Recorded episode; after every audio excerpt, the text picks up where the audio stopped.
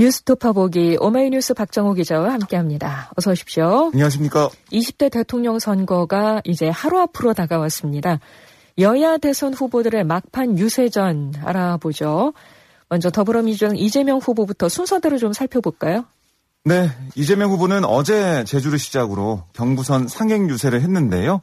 이 후보는 제주 유세에서 다시는 4.3과 같은 일이 벌어지지 않는 화합되고 통합된 나라, 증오와 분열과 살상이 없는 그런 제주도를 함께 만들어가자. 과거가 아니라 통합되고 행복한 미래로 다시는 전쟁과 증오, 갈등이 없는 평화로운 세계를 만들자 이렇게 강조를 했습니다. 이어 굳이 미리 편짜기를 안 해도 되는 결선투표제도, 또 국민의 정치적 의사가 10%면 10%만큼 의석이 주어지고 또 국정에 참여할 수 있는 정치개혁을 통해 미래로 가는 세상교체가 가능하다. 정치교체의 토대 위에서 정치 세력들이 대의에 동의하면 국가 경영에 참여하는 통합의 정부, 대통합의 정치를 반드시 해내겠다 이렇게 약속을 했습니다. 네. 또 안보 문제 얘기도 했는데요. 안방 장비라고 집안에서 큰 소리만 치면 뭐하냐. 실력을 튼튼하게 갖추고 상대는 부드럽게 대화돼 도발하면 꽉 눌러서 꼼짝 못하게 하면 된다. 원래 이웃한테는 싸우면서도 악수해야 한다. 뭐 하려고 상대방 자극해서 갈등을 고조시키냐, 이렇게 윤석열 국민의힘 후보를 비판했는데요. 이 윤석열 후보의 정권교체론과 이른바 이대남 마케팅, 이걸 갈등 또 증오의 캠페인으로 규정하고 자신의 정치개혁과 통합정부론을 대비시키면서 중도표심 공략에 나선 걸로 보이고요.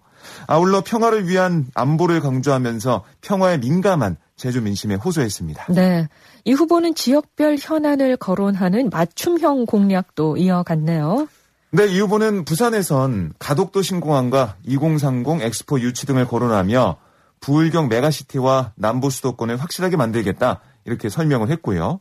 대구에서는 이 울진의 산불 피해를 위로하면서 대구 도심의 KTX 경부선 지하와 또 대구 경북 통합 신공항 문제를 언급했고, 아울러 이 말로 하는 새 정치가 아니라 기득권을 내려놓고 국민과 함께하는 이 진정한 정치교체, 울며 겨자 먹기식 나쁜 정권교체가 아니라 세상교체를 위해 노력하겠다 이렇게 언급을 했습니다.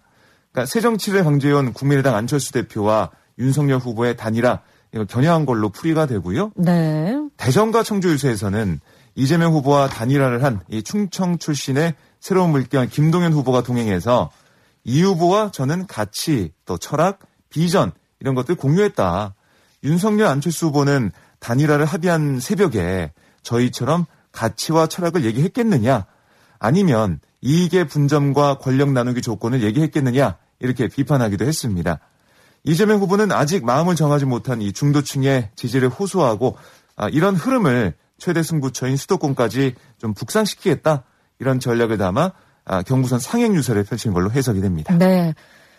그리고 어제는 그 화천대유 대주주 김만배 씨 음성 파일 공개된 거 녹취록과 관련해서 네. 많이 이슈가 되던데요. 그렇습니다. 이 후보가 이것과 관련한 입장을 밝혔죠. 네. 이 후보는 이 부산 유치를 마친 뒤 이 기자들 만나서 뭐라고 했냐면 거짓은 참을 이길 수 없다. 위대한 국민의 현명한 판단을 믿는다 이렇게 말을 했어요. 이어서 무려 4만 명에 가까운 피해자를 만든 이 부산저축은행 사건의 진실이 드러나고 있다. 당시 제대로 수사했더라면 피해가 훨씬 줄어들지 않았을까 하는 아쉬움이 있다라고 밝혔습니다. 이어서 대장동 사건의 진실도 함께 드러나가고 있다 이렇게 말을 했는데요. 어제 이 공개된 파일 이런 것들이 대선 막판 어느 정도 변수가 될지 좀 지켜봐야겠습니다. 네, 국민의힘으로 가봅니다. 국민의힘 윤석열 후보는 수도권에서 부동층 잡기에 집중했네요. 네, 윤 후보는 경기도 구리 유세에서 민주당에도 아주 양심적이고 좋은 분들이 많이 있다. 저도 개인적으로 존경하는 분들이 있다. 이렇게 얘기하면서 이재명의 민주당 주도 세력을 확실하게 심판해서 민주주의가 뭔지도 모르고 경제가 뭔지도 모르는 이런 사람들을 잘 정리하면 민주당은 발전한다. 이렇게 말을 했고요.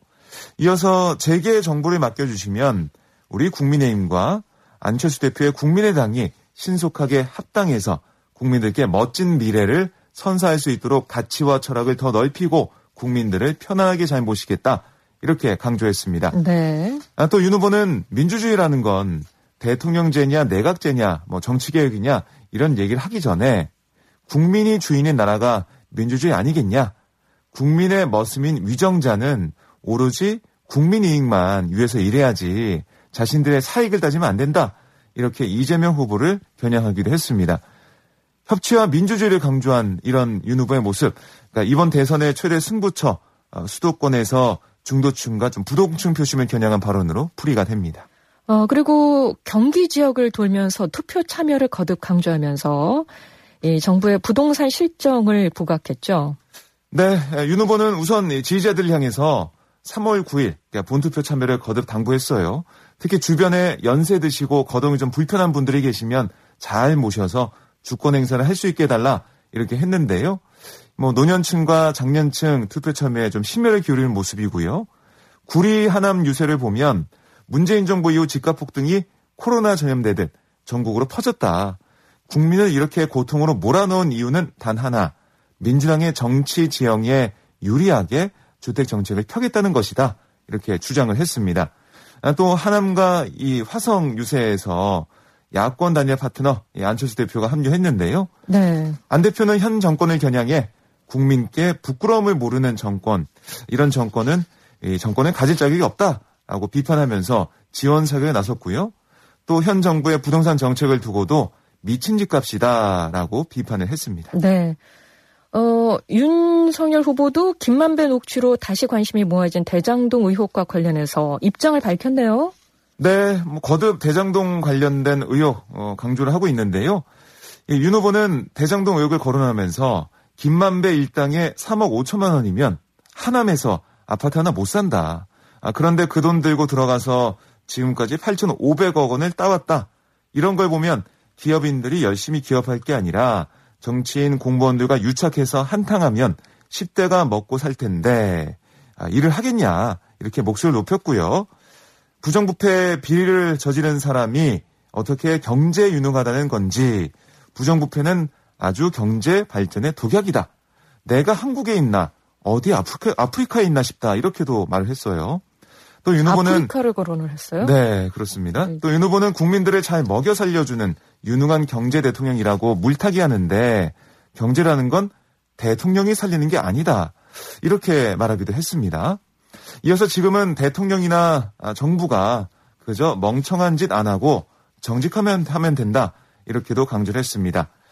윤 후보는 자신과 관련된 의혹이 불거진 상황에서 이재명 후보의 대장동 의혹을 직접 겨냥하며 파장을 취소하고 국면 전환을 꾀하는 모습을 볼 수가 있었습니다. 네, 심상정 정의당 대선 후보는 경기도와 충청 등 중부권에서 막판 유세를 이어갔죠.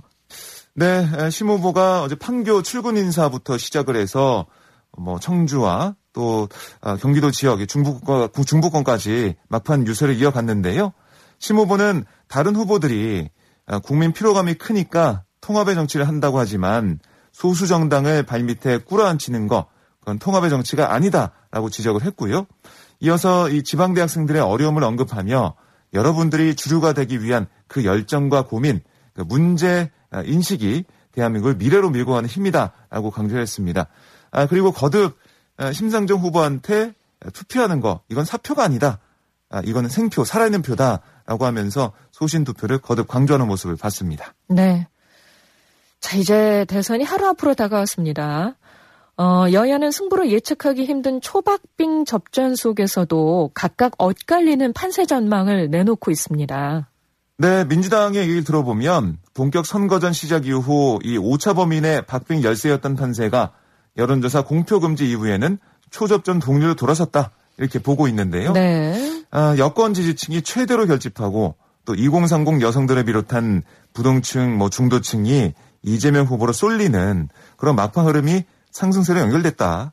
그래서 결국 이재명 후보가 2에서 3%포인트 차로 역전극을 이끌어낼 거다. 이런 전망을 내놨습니다. 네.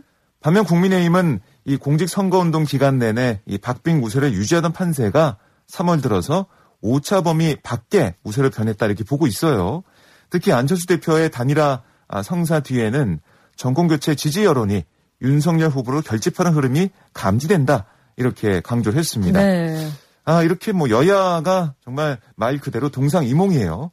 하지만 결국 내일 투표와 또 개표가 진행이 되면 어느 쪽 전망이 맞았는지 곧 판가름 날 것으로 보입니다. 네, 지금은 여론조사 결과가 발표되지 않고 있기 때문에 네. 지금 각 당에서 얘기하는 내용들이 맞는지 어쩐지 이런 거는 저희가 알 수가 없는 거고요. 그렇습니다. 정말 네. 내일 개표가 시작이 되면 알 수가 네. 있겠죠. 판가름 나겠죠. 출구조사도 나오게 되니까요. 그렇죠. 네.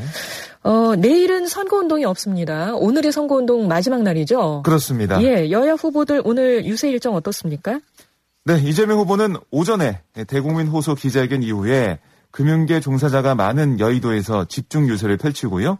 오후에는 경기 파주와 인천, 광명 이렇게 누비면서 이번 대선의 최대 승부처인 이 수도권 광풍 유세를 하는 것으로 일정을 구성했습니다. 이후 저녁에는 서울 광화문 청계광장에서 선거운동의 마지막을 선보인다 이런 구상인데요. 청계광장은 그 박근혜 전 대통령의 탄핵으로 귀결된 촛불 집회가 지난 2016년 처음으로 시작된 그런 현장입니다. 그리고 이 후보는 이 청계광장 유세를 마친 다음에는 서울 홍대 앞에서 거리 유세를 하며 선거운동의 마침표를 찍을 예정인데요. 계속해서 젊은 층의 지지를 호소하는 그런 모습을 보일 것 같고요. 윤석열 후보는 오늘 제주에서 하루를 시작해서 이후 부산부터 경부선 상행선을 따라 서울로 이동하며 유세를 펼치고요. 마지막 유세는 서울시청 광장에서 열립니다. 그리고 이후에는 선거운동이 종료하는 자정까지 이 건대입구역과 강남역 일대에서 젊은 층을 상대로 투표 동력 캠페인을 벌여요.